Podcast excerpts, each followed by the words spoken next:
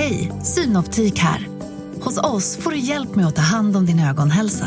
Med vår synundersökning kan vi upptäcka både synförändringar och tecken på vanliga ögonsjukdomar. Boka tid på synoptik.se.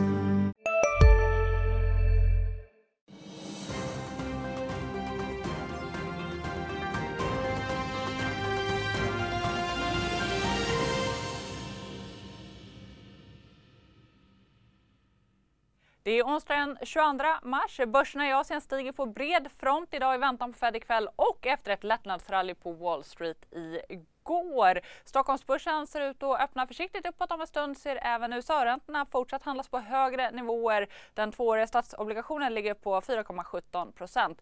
Välkomna till Börsmorgon där vi idag ska snacka Fed såklart. Rävsax mellan inflation och finansoro. Vi har sett ett lättnadsrally i bank men är det överlag en dålig investering och hur slår passiv förvaltning mot hållbarhetsarbetet?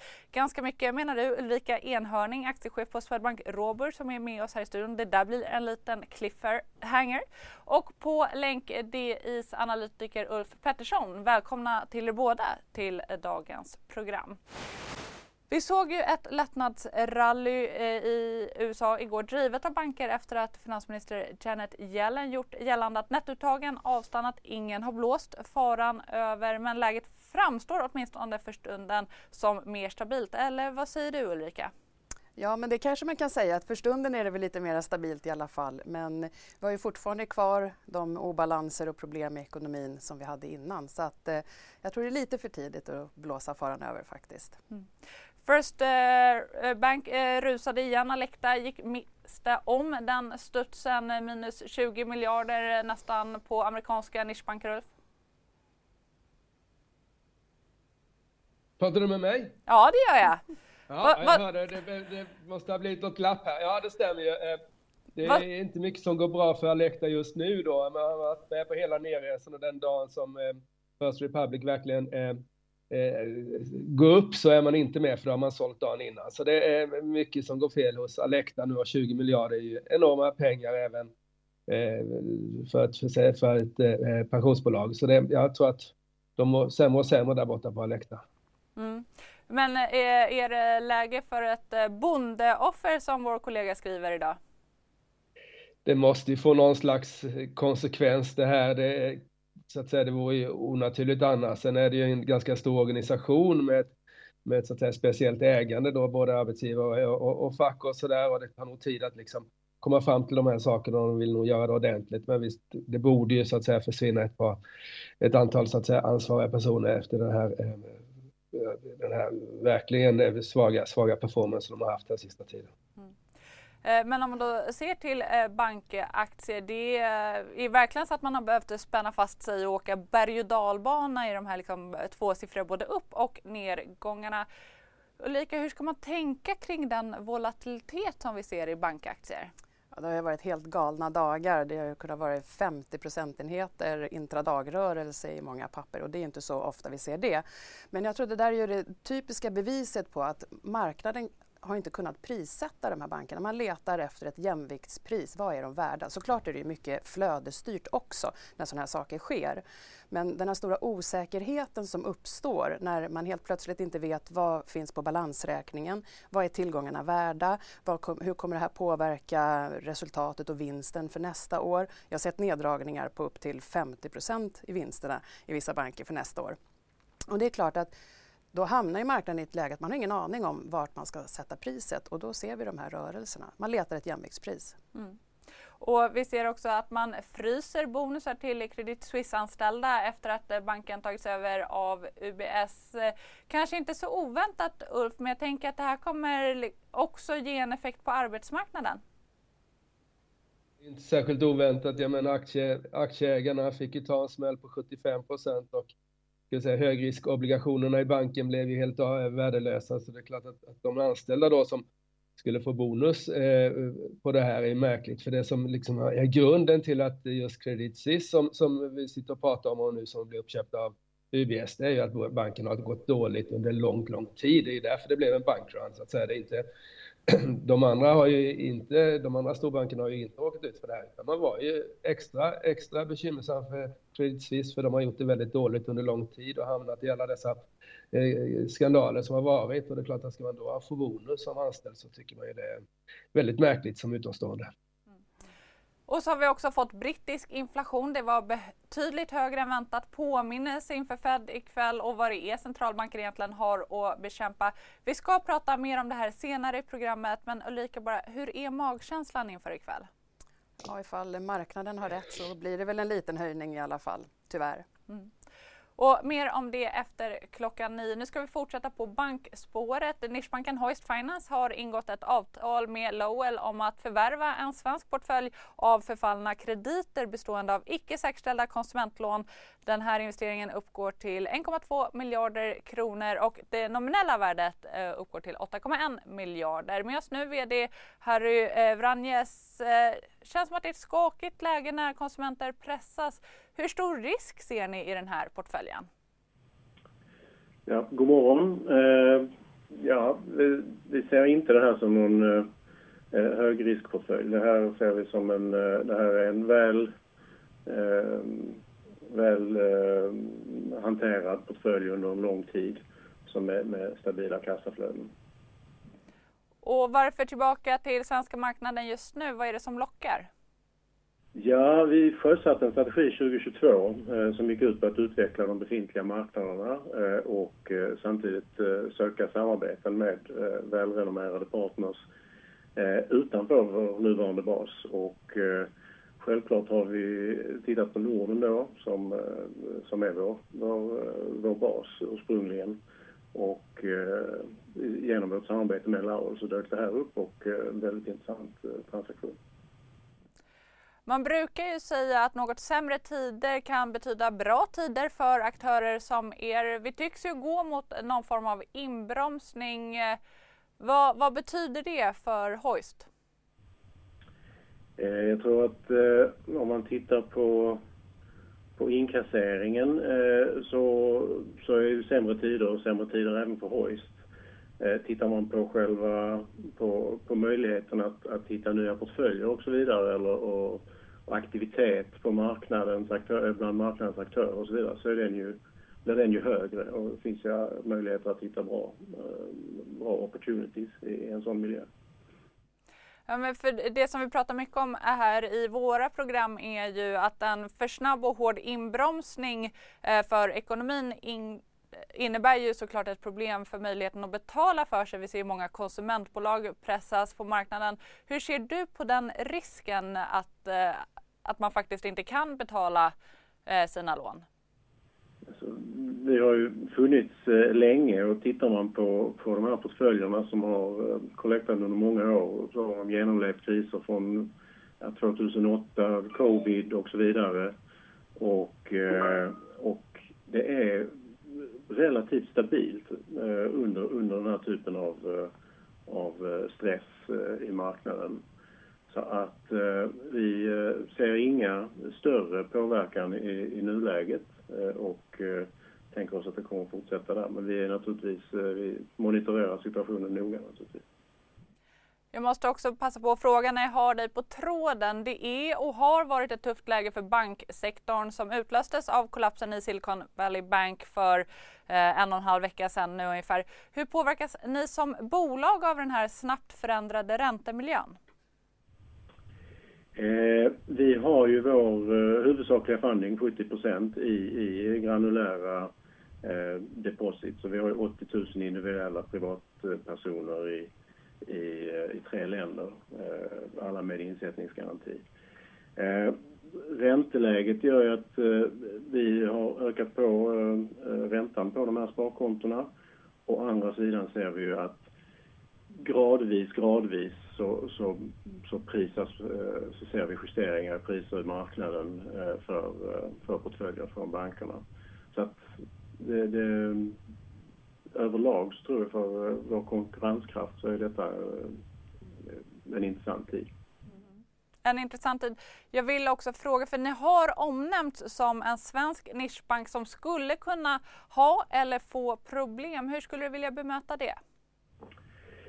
Ja, eh, alltså vi har ju våra tillgångar i de nedskrivna fordringarna, 22 miljarder. Det är en konservativt värderad bok eh, med, med eh, förfallna lån som har legat länge eh, med stabila kassaflöden.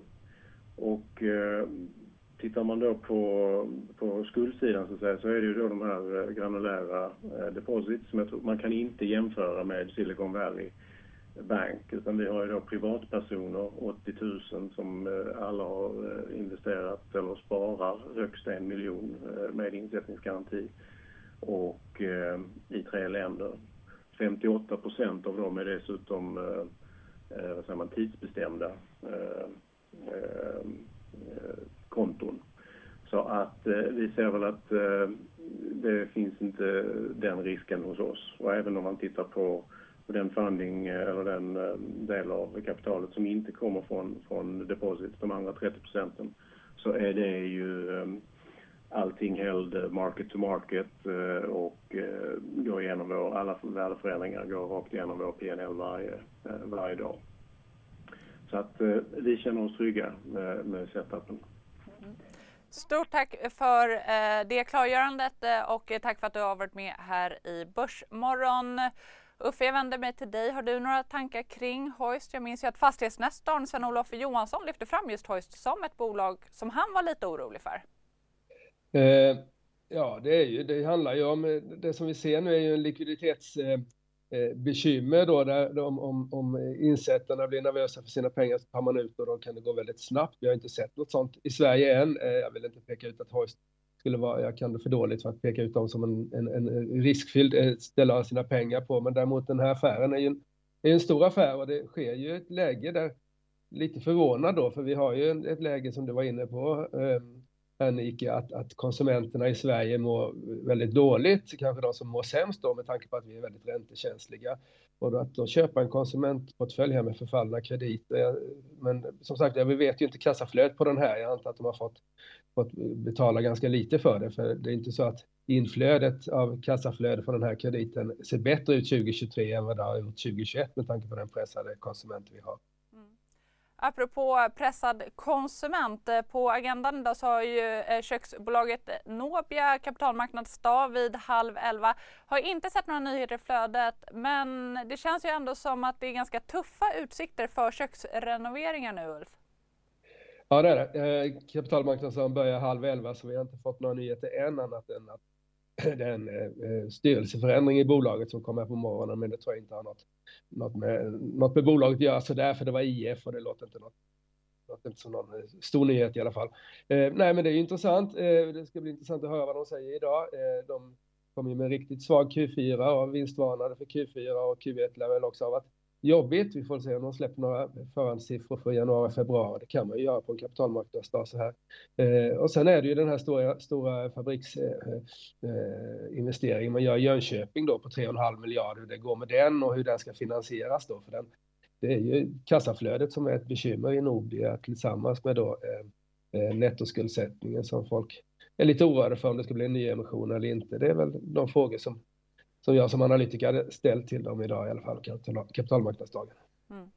Och det har ju onekligen varit en dyster vecka för konsumentbolag. Eh, Electrolux i måndags med ett kraftigt sparpaket. Tusentals får gå.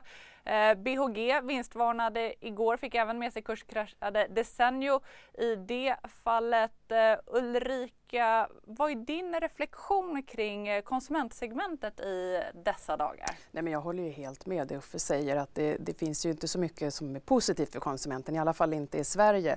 Men vi är så extremt räntekänsliga, framförallt med våra bolån där de flesta ligger med rörliga räntor. Vi har hög inflation, vi har inte sett några stora löneökningar. Så att, eh, jag tror att det, det, är ju klart att man, man håller hårt i pengarna och göra de här stora renoveringarna eller stora investeringarna, det kanske man kan skjuta på ett tag när mm. det är mm. tufft.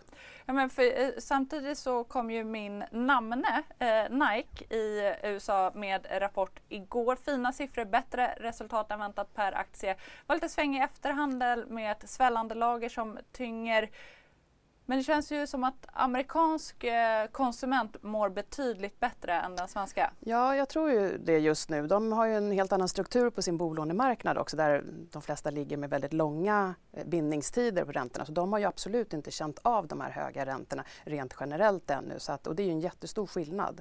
Och så har de fortfarande en väldigt stark arbetsmarknad. Mm. Eh, vi närmar oss eh, nio men Uffe innan eh, marknaden öppnar så har vi också sett att eh, Castellums TF VD nu blir ordinarie, ganska väntat eh, kanske? Ja det skulle jag säga Joakim Sjöberg har ju suttit där sedan januari då när, eh, när Rutger lämnade och eh, ja det är nog ganska väntat. Eh, man vill nog inte ändra för mycket nu eh, i ett sånt här känsligt läge utan har han funkat de här två månaderna som TF så blir han nog, blev han permanent efter det. Och nu har klockan slagit nio. Marknaden är öppen. Matilda Svensson, det har ju varit positiva tongångar i för. Eh, hur är starten denna handelsdag?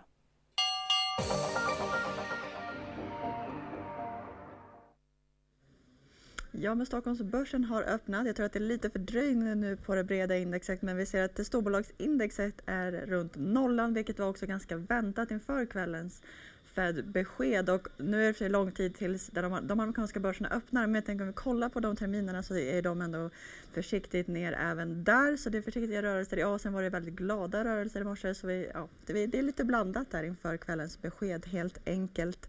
Och om vi kollar på storbolagen så är nu Getinge i topp trots att de har fått sänkt riktkurs från Pareto till 240 från 255 kronor. I botten så hittar vi just nu SBB och Swedbank. Och Hoist som ju precis var med oss här nu i sändningen, de har ju som sagt ingått ett avtal med Lowell om att förvärva en svensk portfölj av förfallna krediter och stiger 3 Mycronic har också upp en halv procent då man får en order på maskritare till ett värde på upp mot 50 miljoner kronor från en ny amerikansk kund. Och ni nämnde ju precis att Castellums tillförordnade VD nu blir ordinarie och där är de ändå ner nu en procent. Nobia är ingen större reaktion på för vi har ju som sagt inte fått några nyheter än där inför deras kapitalmarknadsdag. Och generellt så är det en ganska lugn nyhetsmorgon men om vi kollar på lite mindre bolag så ser vi just nu att, att Ovzon eh, har jag eh, missat att få in här i min skärm. Men att de har också kommit med en variant av vinstvarning men ändå inte riktigt Eh, då man justerar 2022s resultat på grund av att det belastas ytterligare för osäker kundfordran och sedan lägger samtidigt sin årsredovisning en vecka till 30 mars. Eh, radarsensor eh, är nu redo för massproduktion vilket får aktien ändå att stiga 1,5 procent. Alcadon är dock ner en halv procent eh, efter att man har genomfört en ny emission som man aviserade om igår. På, med, I och för sig med en rabatt på Eh, under 5% under gårdagens stängning så det, här, det går ju ändå bättre än så. Eh, och det ännu mindre forskningsbolaget Alligator de vill ta in 200 miljoner kronor och halverar nästan sin kurs som är i och för sig väldigt låg men att de ändå halverar det värdet ungefär just nu. Bland dagens rekar så får Axfood höjd eh, till behåll från sälj av Danske Bank men är ner en procent efter gårdagens uppgång. Och BNP då, de återupptar bevakning på Sampo med neutral och riktkursen 45 euro vilket motsvarar ungefär 501 kronor. Och där ser vi att aktien är ner en halv procent men Stockholmsbörsen öppnar som sagt svagt ner. Tack för det Matilda. Vi ser också Ovzon eh, tappa ungefär 2% i öppningen efter att helårsresultatet försämrats efter ytterligare reserveringar. Uh, Uffe, är det något du tycker sticker ut uh, i den här liksom, öppningen? Det är en ganska försiktig inledning här. Hej, Ulf Kristersson här. På många sätt är det en mörk tid vi lever i. Men nu tar vi ett stort steg för att göra Sverige till en tryggare och säkrare plats. Sverige är nu medlem i Nato. En för alla, alla för en. Vi är specialister på det vi gör, precis som du. Därför försäkrar vi på Swedea bara småföretag, som ditt. För oss är små företag alltid större än stora och vår företagsförsäkring anpassar sig helt efter firmans förutsättningar. Gå in på swedea.se företag och jämför själv såg ut som vi skulle öppna upp en, eh, 0,2-0,3 procent, men så kom de här brittiska inflationssiffrorna och sänkte humöret lite grann. Eh, eh, man kan väl notera att bankerna tappar en del, de gick ju väldigt starkt igår, så det är lite rekyl ner och på andra hållet så går Skistar upp 4 procent och det var ju också en rekyl eftersom Skistar tappade en 4-5 procent på sin rapport igår. Så det är lite gårdagens vinnare, dagens förlorare och, och omvänt kan man väl säga. Och eh, så har vi också fått eh, nyheten att läkemedelsbolagen Roche och Eli Lilly inlett ett samarbete kring eh, läkemedelsjätten Eh, den schweiziska läkemedelsjättens diagnostest, eh, jag väljer att säga EAPP, eh, som genom blodprov gör att man ska kunna ställa tidigare diagnoser av Alzheimers sjukdom. Blir det här en press eller en möjlighet för svenska BioArctic? Ehm, jag tror inte det eh, påverkar så mycket. Det är ett tidigt skede, det är ett eh, intressant samarbete. Alltså just eh, biomarkörer i blod är ju något som jag tror FDA var ute tidigare i veckan och sa att man liksom gillar det här att man ska liksom enklare säkerställa så att säga sjukdom och sen så efter det så kommer ju då läkemedel in. Men det är så att säga mer blod, ja, bloddiagnostik kanske mer. Och eh, jag har ju puffat för sen vi startade programmet att eh, vi håller ögonen på Fed. Det känns som att marknaden också gör det. Men jag tänker att vi ska börja här i Europa. Inflationen i Storbritannien eh, kom ju in på 10,4 procent i årstakt i februari eh, jämfört med 10,1 procent i januari. Så den stiger också betydligt mer än väntat. Om vi ser till kärninflationen eh, så steg den till 6,2 procent på årsbasis. Där låg förväntan på 5,7 procent. Eh, Ulrika, det här känns ju inte toppen i liksom hela inflationsbekämpningen, fortsatta räntehöjningar. Nej, det är ju väldigt problematiskt. Eh, det, finns ju redan starka krafter ute som tycker att alla centralbanker ska fortsätta att höja. Vi måste bekämpa inflationen till varje pris. Och så uttrycker sig även vår riksbank. Så att, och det här är ju jätte, en jätteknepig situation. Så länge som inflationssiffrorna kommer in så här högt så har de nästan inget val. Eh, även om man kanske skulle önska att eh, de pausade lite för att avvakta. För att det är ju jättejobbigt för hela ekonomin, hela världen med de här snabba räntehöjningarna som vi har sett. Det, vi har fått bevis för det här nu med bankerna senaste veckan. Men fortsätter man att höja så har vi inte sett slutet på de här problemen ännu. Det, det är jättesvårt att, att, att agera som bank, finansiellt institut om du inte vet hur framtiden ser ut. Mm. Men är det vi har sett i bankerna en direkt effekt av att eh, centralbankerna har höjt räntorna så pass fort? Jag skulle svara ja på det. Mm. Faktiskt. Ehm, och framförallt också som man har levt under så lång period med väldigt låga räntor. Och signalerna från, från centralbankerna har också varit att vi kommer ha låga räntor under en längre tid. Och då anpassar sig hela systemet efter det. Det gör bankerna, det gör företag, det gör vi som privatpersoner när vi tar lån. Eh, man vill ha den här stabiliteten och när det sen förändras så fort då hänger man inte med. Det går inte att ställa om så här fort och där får man problemen. Mm. Eh, och Uffe, den här eh, inflationen i Storbritannien, vilken korrelation ser du att det har både här i Sverige men också runt om i Europa och i världen? Ja, men nu fick ju Sverige en kompis i Storbritannien här idag då. Sverige var väl egentligen det enda landet där inflationen ökade under under februari. Eh, EU har ju ändå varit neråt och USA var också neråt på 6 så det med Storbritannien förväntade man sig att räntan skulle, eller säga inflationen skulle minska här, men så ökade den istället och det är ett, det är ett stort bakslag för eh, Bank of England och de har ju ett räntemöte imorgon då, de har förväntat sig en höjning på eh, 0,25 till 4,25 från 4 till 4,25 och vi får se om det här kan trigga igång 50 punkter eller något. Det är ju ett som, som Ulrika och du var inne på i studion här, det är ju ett väldigt jobbigt läge för centralbankerna. De har då hanterat eh, en inflation vi inte har sett på 80-talet och samtidigt så börjar man se hur det knakar lite grann i, i banksystemet och det där så, så brukar det ju inte se ut. Vi brukar liksom när det knakar i banksystemet så brukar vi ha räntorna, kan man så att säga stimulera eller underlätta då genom att sänka räntorna. Men nu har vi inflationen då, så den, och den har ju liksom gått tvärt emot ekonomin här egentligen till, av alla dessa följder med pandemi och, och, och, och allt möjligt, men eh, kriget inte minst. Och jag, jag tror vi kan liksom inte låta, låta så att säga, räntepolitiken i Sverige eller på andra länder bestämmas av att en eh, kryptobank och en eh, venture, eh, venture capital bank i USA kraschar och att Credit Suisse nu äntligen får liksom betala priset för sina dåliga affärer under flera, flera år, utan jag tror nog eh, att centralbankerna kommer fortsätta höja och så kommer man förstås säga då att blir det, blir det liksom bankkris så kommer vi förstås ta in det i våra nya beslut. Men du måste få ner inflationen och framförallt i England där man, den har ju varit ganska 9-10 procent nu ganska länge här och har bitit sig verkligen fast i ekonomin och det, det är ohyggligt svårt att få ner den till 2 procent igen. Mm. Men eh, Uffe, det låter lite här som att du tycker att den här eh, bankkrisen eller oron som ju verkligen har agerat som ett ganska deppigt förband till Fed eh, senaste veckan. Men jag tänker samtidigt att marknaden verkar inte ha varit så här obeslutsam inför ett Fed-möte på 50 år. Och det borde man väl egentligen kanske säga är med rätta?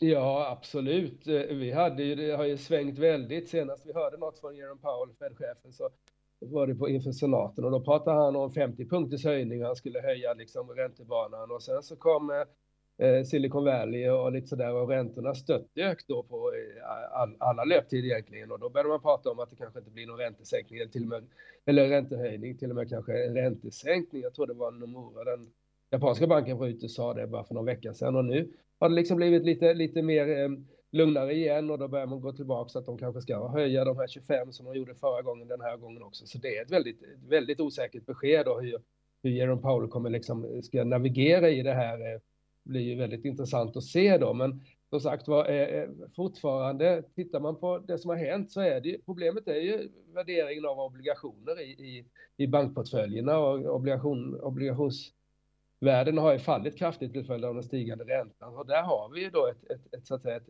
ett stort problem. Men det där, eh, om, om det inte händer mer än så, så kommer ju liksom priserna rätta till sig så småningom. Då, då borde det där lösa sig självt. Jag tycker inte att vi har någon, den här stora bankkrisen som vi har sett tidigare. Det är fortfarande liksom spridda skurar hos de som är svagast. Eh, kreditförlusterna är fortsatt låga, men, men osäkerheten är stor och, och det som talar för att det inte blir så mycket räntehöjningar, det är att det har en efterföljare. Det släpar efter lite grann, så höjer vi räntan idag så får vi se effekterna om ett halvår kanske. Och det, det är klart att vi är inte, det ska bli väldigt intressant att se BNP-utvecklingen kommande 6-9 månader här i världen. Ja, jag håller ju med i stort sett vad du säger där Uffe, men jag tror man, det är farligt att ta lite för lätt på det här också för att eh, följdeffekterna har vi inte sett ännu. De här höga räntorna, vad får det för effekt på fastighetsbolagen när de ska finansiera om sig? Om vi Kommer vi få en ny fastighetskris eller inte? Det är inte bara här i Sverige som eh, fastighetsbolagen kan ha det lite tufft där och andra företag också. Så att de här följdeffekterna de, de ligger mycket längre fram. Så att jag tror att vi måste liksom vara väldigt, väldigt vaksamma på vad som sker där och inte bara tycka att ja, men lite räntehöjningar till, det är helt okej. Okay. Bankerna kommer klara sig. För det finns andra i ekonomin som kommer klara sig mycket sämre. Men samtidigt så får vi ju gång på gång inflationsutfall som vida överträffar eller överraskar marknadens förväntningarna. Eh, kan man centralbanken verkligen sluta höja? För risken blir väl att, att inflationen verkligen biter sig fast och att man absolut inte får ner det och att man liksom får ett ännu värre scenario framför sig som också kanske är än mer utdraget. Absolut, och det är ju det som de är livrädda för såklart. Men eh, personligen så skulle jag ändå önska att man kanske väntade lite för att vi ser väldigt mycket i ekonomin nu som, är, som har en avmattningseffekt på konsumenten och på företagen. Företagen kommer inte vilja investera lika mycket i den här osäkra världen. Bankerna kommer vara mycket mer försiktiga med sin utlåning. Om räntorna stiger, det blir dyrare att låna pengar. Så allting, liksom, det läggs lite sordi på hela ekonomin. Men det här är ingenting som sker över en natt utan vi kanske ser det om ett halvår. Och då är risken att man kanske redan har höjt alldeles för mycket så att den avmattningen som sker i ekonomin blir för stor istället och vi hamnar i en recession. Å andra sidan kan man ju säga att det inte känns som att sordinen är jätteutbredd i USA trots att Fed har höjt ganska länge mm. nu. Det är ju USA det. Jag, nu mm. syftade jag väl mera på du Sverige då. Sverige. Men om, om, vi fokuserar på USA, eh, vad, vad, tänker du att Fed borde göra idag? Ser du 0 punkter eller 25 punkter i korten? Jag tror att de kommer att höja lite ändå. De har lite bundit in sig i den hörnan så att vi, vi, vi får se. Ja. Men, men och i, i eh, USA så ser du att det kanske fortsatt kan vara en väg framåt men att ja, i Sverige borde man pausa? Inte riktigt lika riskfyllt i USA som här. Mm. Eh, men eh, jag tänkte att vi också ska komma in faktiskt på banker som ju har haft huvudrollen i eh, senaste veckans drama. lika höga räntor, lika med bra intjäning för bankerna har ju pressats nu eh, senaste veckorna. Uppstuds igår, faller tillbaka idag. Hur ser du på att äga bank just nu? Just nu är ju extremt svårt för vem vet hur du ska värdera dem. Det, på pappret så ser väldigt många banker väldigt billiga ut så att eh, under förutsättning att att ingenting mera inträffar så finns det säkert jättebra köplägen och vem, vem vet, det kanske kommer någon, någon eh, stor fond och köper upp lite amerikanska regionala banker. Det vet vi inte. Men eh, jag tror i alla fall liksom att man, man, måste liksom, man måste ha respekt för vad vi ser här nu. Det är, bankerna de, de har det tufft och över tiden så är det inte bra med för höga räntor heller. Det är lite lagom höga räntor är bra så att de kan har bra räntenetto och bra räntemarginaler. Men drivs det för långt så, och ekonomin blir sämre då ökar också risken för kreditförluster, efterfrågan på nya lån sjunker så att då kan det istället vara negativt för bankerna. Så det här är en jättesvår sektor att över tiden vara långsiktig och, och investera i. Ja, men för, eh, det här tycker jag är spännande. Du tycker inte att bank är tryggt utan ser det snarare som en tradingsektor. Ja, men det måste man ju nästan säga för med, med jämna mellanrum så har vi de här riktiga katastrofåren för banksektorn med finanskriser eller det är fastighetskriser som slår på, på banksektorn. Så att, att äga dem över decennier, det kan ju vara helt livsfarligt. Och vi har plockat med oss några eh, grafer från Bloomberg. Det här är ju då en graf från 2007 där bankindex är orange och den vita är Stox 600. Så det är europeiska banker det här, ja. ja precis. Så, så vad... Nej men köpte man banker innan, innan bankkrisen så är man ju fortfarande en loser. Det, det kan man ju säga. Och det här är lite av ett återkommande tema, du har med två grafer till. Ja, och även om man tar någonstans i mitten, jag tror nästa är från 2014, så är det ju fortfarande att övriga marknaden har gått så extremt mycket bättre än banksektorn som är plus minus noll. Mm. Men senaste året? Senaste året så ska man, kan man absolut ha varit i dem. Så det finns ju perioder när man ska vara investerad i banksektorn. Till exempel då som vi har sett nu när, vi, när man börjar höja räntan då de börjar tjäna mer och mera pengar. Men sen kommer man in i ett läge när räntan höjs för mycket eller att eh, bankerna tjänar för mycket pengar och då skrivs det i tidningar om att titta vad bankerna tjänar miljardbelopp och det blir kritik. Man kanske höjer skatterna för bankerna eller andra regulatoriska krav som kostar pengar för dem. Och då blir det inte lika bra längre. Så att, men den där korta perioden kan man göra mycket pengar i banksektorn men inte över en längre period, inte om man tittar historiskt i alla fall. Mm. Uffe, vad, vad, säger du? Bank som trading eller eh, lite som en säkerhet i portföljen? Bank har ju varit en, eh, på Stockholmsbörsen en, en eh, underperformer under i ett väldigt långsiktigt perspektiv. Då. Det har ju att göra med att man inte, man inte kan växa så som verkstadsbolag. Vi har en konsoliderad banksektor. Plus att banksektorn inte ska växa så mycket. Alltså för det, det går ju att växa en bank hur snabbt som helst. Det är bara att ge lite lägre ränta till sina eller ta, ta, lite lägre ränta till sina, eh, från sina kunder och sen så gå lite längre ut på riskskalan så, så liksom ökar det där. Det är ju liksom alla affärer hela tiden eh, tillgängliga på något sätt. Och då måste man sköta det där. Det är ett komplicerat spel. Och då, då blir, ska det vara en stabil aktie som, som inte ger så mycket. Och här senaste 15-20 åren har den gett relativt dåligt då, förutom när vi fick den här, eh, när vi gick från minusränta till positiv ränta var ju fantastiskt bra för banksektorn för då slapp de ju betala ränta för att hålla pengarna hos eh, Riksbanken och så kunde man få lite pengar istället och det gjorde väldigt mycket på räntenettot, vilket jag har sett senaste kvartalen här. Sen tror jag att när vi kommer upp nu på de här 4-5 procent i ränta på bolånen, då tror jag liksom räntemarginalen i, i punkter kommer ju pressas. Så, eh, så eh, det är inte liksom bara bra att räntan stiger för en bank. Tvärtom, stiger den för mycket så blir det dåligt. Då, för dels blir det pressade eh, räntemarginaler och plus att kreditförlusterna borde ju börja synas så småningom här och framförallt då i fastighetssektorn där det är tufft nu för, för många spelare med de här räntorna. Så jag tror att de som hade lyckan eller, eller liksom insikten att man skulle ligga i bank här från 2021 fram idag gjorde det bra, men jag är inte säker på att man ska ligga kvar där just nu. En annan tanke i med alla bankfusioner, hur påverkar det på eh, avkastningen på eget kapital? Eh, bankfusioner brukar, brukar aldrig bli bra, de här stora bankfusionerna. De här små, små affärerna brukar bli jättebra om man skulle köpa upp någon, någon regionalbank eller sådär. Sydbank har ju gjort sånt där bra i Danmark exempelvis. Men, men en sån här fusion mellan UBS och, och Credit Suisse, det måste ju vara ett, ett, ett riktigt Sisyfosarbete och det, det, tar ju många, många år och jag tror inte ens de kommer försöka sig på det där utan när det lugnar ner sig så kommer nog UBS sälja av delar av kredit-SIS, utan det här var liksom en, en nödlösning här och nu och som inte kommer nog ställa upp. De här eh, paneuropeiska eh, bankfusionerna som har varit så populära liksom för ett tiotal år sedan, jag tror inte man är så intresserad av att göra sånt längre. Det är för, för komplicerat helt enkelt.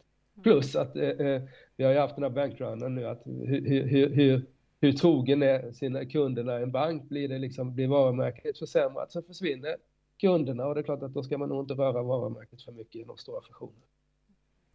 Och eh, det är ju väldigt volatilt i, i bankaktier de här dagarna. Rally igår, något av ett tapp idag. Matilda, jag tänkte att vi ska gå ut till dig igen och eh, stämma av hur Stockholmsbörsen eh, och bankerna utvecklas. Ja, nej, men Stockholmsbörsen fortsätter ändå ner lite grann men det är ändå väldigt försiktiga rörelser inför Fed och väldigt försiktigt i jämförelse med de här senaste dagarna när det har varit väldigt stora rörelser. Vi ser också att eh, storbolagsindexet går ändå lite bättre och stärks av Getinge trots en sänkt riktkurs. I botten bland storbolagen hittar vi SBB efter en upprepad säljrekommendation från Goldman Sachs. Bankerna syns inte jättemycket till bland storbolagen just nu men Swedbank är väl den, är den som syns på nersidan just nu. Och djurhälsobolaget Vimian dominerar 2% efter att man köper en australiensk tjänsteplattform med årliga intäkter på 11 miljoner kronor. Och Hoist de fortsätter att stiga, eller de är ner lite mindre nu än vad de var för en stund sedan men de är ändå upp 2,5 procent. Mycronic är upp en halv och Castellum tappar närmare 2% efter att deras tillförordnade VD blir ordinarie. Ovzon har jag nu fått in här på, på min lista och de är ner 2% efter den här nästan vinstvarningen får man väl då kalla det. Och om vi kollar på de här småbolagen så är Acconer ändå upp 3% Alcadon och Alligator tappar. Sampo är också ner en halv procent efter att BNP återupptagit bevakningen på bolaget. Men vi ser att Stockholmsbörsen fortsätter, fortsätter att tappa och är nu ner nästan en halv procent. Ja, det känns som att marknaden kommer röra sig en del inför eh, Fed-beskedet klockan sju ikväll. Eh, Fed pratar vi mycket om, inflation pratar vi mycket om. Hållbarhet brukar vi diskutera relativt flitigt också. Vi har ju EUs taxonomi, vi har mörkgröna fonder, eh, hållbara obligationer men lika många sätt som man kan investera hållbart eh, så finns det väl definitioner på vad som är hållbarhet eh, Saab är ett ganska bra exempel som gick från bolag non grata till ESG. Eller Ja. Håller du med om den definitionen Ulrika? Kanske inte. Jag skulle inte vilja liksom definiera bolag som ESG eller inte ESG. För som du säger så det här med hållbarhet är ju ett så enormt brett ämne. Eh, och man kan debattera det hur länge som helst och det kommer betyda olika saker för olika personer. Eh, men det kommer ju in i alla bolag. Alla bolag har ju olika hållbarhetsproblem eller issues. Vissa har kommit långt, vissa har inte kommit särskilt långt i sitt arbete. Så att, att kalla ett bolag som ett, ett hållbarhetscase, det, jag skulle vilja bygga in det liksom i hela bedömningen när man, när man köper in ett bolag eller tittar på ett bolag. Att du tittar ju på det finansiella, är det billigt? Vad har de för framtidsutsikter? Hur ser marknaden ut? Hur är bolagsstyrningen? Man väger in massa saker. Liksom hållbarhet är en del av hela analysen. Mm.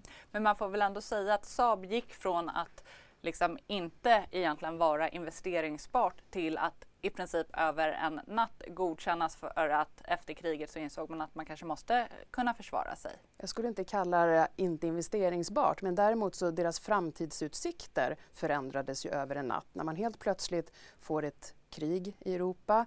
Eh, alla försvarsbudgetar ska öka. Sverige vill gå med i Nato. Helt plötsligt så ser man ju framför sig en marknad som kommer vara mycket, mycket bättre för dem under många, många år. Men Saab har väl eh, kommit in i fler av Swedbank Roburs fonder efter kriget än innan? Ja, men det handlar inte om att det helt plötsligt har blivit ett ESG-case utan det, det, det är baserat på, på, den finansiella bedömningen och sen självklart så väger vi in hållbarhetsaspekter också och det är ju extra viktigt i ett bolag som är i den här industrin. Mm. Och eh, om, om vi breddar det lite, du var inne på att du skulle vilja få in hållbarhet i allt. Du slår ju också ett slag för aktiv förvaltning, eh, betydligt dyrare eh, i och med avgifter. Men på vilket sätt tycker du att aktiv förvaltning leder till ett bättre hållbarhetsarbete? Jag får inte riktigt ihop det. Nej, men jag tror att det är farligt om man i längden bara har passiva pengar. Det blir det ansiktslösa kapitalet. Det att allting ska bara vara billigt. Man ska investera i alla bolag utifrån ett index. Du köper in precis vad som helst, bra och dåliga bolag i en salig blandning. En fond kan ha tusentals bolag i en indexfond.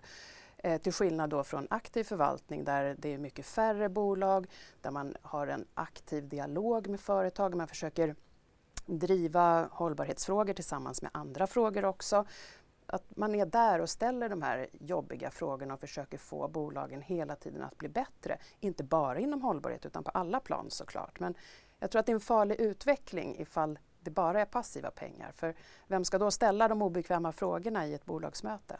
Men hur obekväm vill man vara? Alltså jag tänker, vi har sett Alecta nu precis investerat på andra sidan mm. Atlanten, kanske inte riktigt haft hundraprocentig koll på vad som funkar i bolaget. Alltså hur, hur, hur kan man som svensk ganska liten ägare ställa de obekväma frågorna?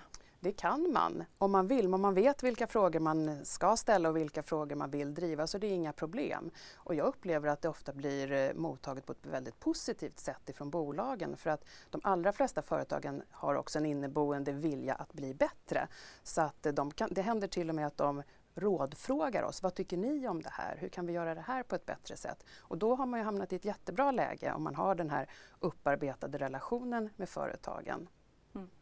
Uffe, eh, jag vill släppa in dig i det här eh, samtalet också. Kan aktiv förvaltning eh, underlätta hållbarhetsarbetet i bolagen? Ja, det tror jag absolut. Alltså det är ju det är viktigt att det finns en kommunikation mellan mellan bolaget och ägarna i, om man har en samsyn i det här. Annars blir det ju blir det helt fel. Så det, det tycker jag att eh, där har ju då aktiva fonder så att säga som, som, som, är, som, är, som är med och påverkar en, en indexfond en, en roll att spela. Och det såg man ju exempelvis, eh, nu har det gått ett par år, men när SSAB skulle göra sin jätteinvestering i icke hållbara grejer nere i Europa här så blev det ju eh, spöken bakut från en del ägare och det slutade ju med att man bromsade där och istället har gjort stora satsningar på grön, grön, eh, grönt stål i, i Norden istället. Och det är betydligt mer eh, så att säga, gillat av, av eh, förvaltare och övriga aktieägare. Ulrika, du var ju nyligen i USA. Där har, upplever du att eh, ESG har blivit lite av ett skällsord. Då återkommer jag till det hur mycket hållbarhetsfokus lägger man då om, om det liksom blir den första och kanske direkta konfliktytan? Jag skulle inte säga att det blir någon konfliktyta utan jag var där och träffade eh, en hel del av de stora amerikanska investerarna eh, eller kapitalförvaltarna och när de pratar om hållbarhet och ESG då är det framförallt jämställdhet och jämlikhet man pratar om. Eh, säga ordet ESG har nästan blivit liksom ett politiskt slagord i USA, vilket jag tycker är jätte, jättetråkigt för att det här är så viktiga frågor. Men det är ingen egentligen som aktivt driver klimatfrågor eller, och har det som, som genomgående tema liksom för hela, hela investeringshuset utan det kan vara att man har en separat fond som investerar på ett visst sätt inom hållbarhet som de har definierat. Men det är för att de ska kunna erbjuda det till de kunderna som efterfrågar det. I övrigt så är det hela tiden att avkastning kommer alltid först. Det spelar ingen roll allt annat. Och det har ju till och med rests eh, förslag i vissa stater att eh, pensionsbolag inte ska få ta hänsyn till hållbarhet när man investerar pensionspengar. Jag tycker det är jättetråkigt för att då ställer man hållbarhet mot avkastning. Jag tycker inte att det ska behöva vara det utan att det, det hänger ihop. Mm. Hållbarhet är en risk också ifall man missbedömer den. Mm. Men och, eh, knyter an till det du sa här i början att du tycker att hållbarhet ska vara en del av liksom hela caset eh, och inte något separat. Om man får den utvecklingen som du hoppas på, då borde det ju faktiskt inte spela någon roll om man är aktiv eller passiv förvaltare. Nej, men du måste fortfarande fortsätta jobba med frågorna mm. för det finns alltid bolag som har kommit väldigt långt och det finns de som inte alls har kommit långt. Och särskilt om man investerar över hela världen som vi gör så är det ju jättestor skillnad om man träffar ett svenskt large cap jämfört med ett, eh, ett small cap i emerging markets. Det är helt olika typer av frågor som man pratar om. Så att det kommer aldrig ta slut. Det är en pågående process. Mm som har pågått ganska länge, som kommer fortsätta pågå, eh, får vi väl ändå utgå ifrån. Eh, vi har börjat bli dags för oss att runda av dagens eh, program. Stort tack Ulrika för att du var med här i studion. Stort tack till dig Ulf eh, som var med på länk. Eh, klockan två så sänds Börskoll som vanligt. Ikväll klockan sju har vi ju vid det här laget, borde ni veta, ett räntebesked från Fed och där sänder vi extra. Vi analyserar beskedet och eh, såklart också efterföljande presskonferensen. Gäster gör bland andra Alexandra Stråberg och Anders Rudolfsson. Det blir spännande att se hur marknaden rör sig när Jerome Powell väl börjar tala. Just nu så har vi en försiktig eh, nedgång på Stockholmsbörsen och ni hör ju att ni inte vill missa våra sändningar idag. Missa inte heller allt detta ni har hört under morgonen. Det går att få i poddformat. Börsmorgon som podd finns där poddar finns. Med det säger jag, Nike Mekibes, trevlig dag och hej då!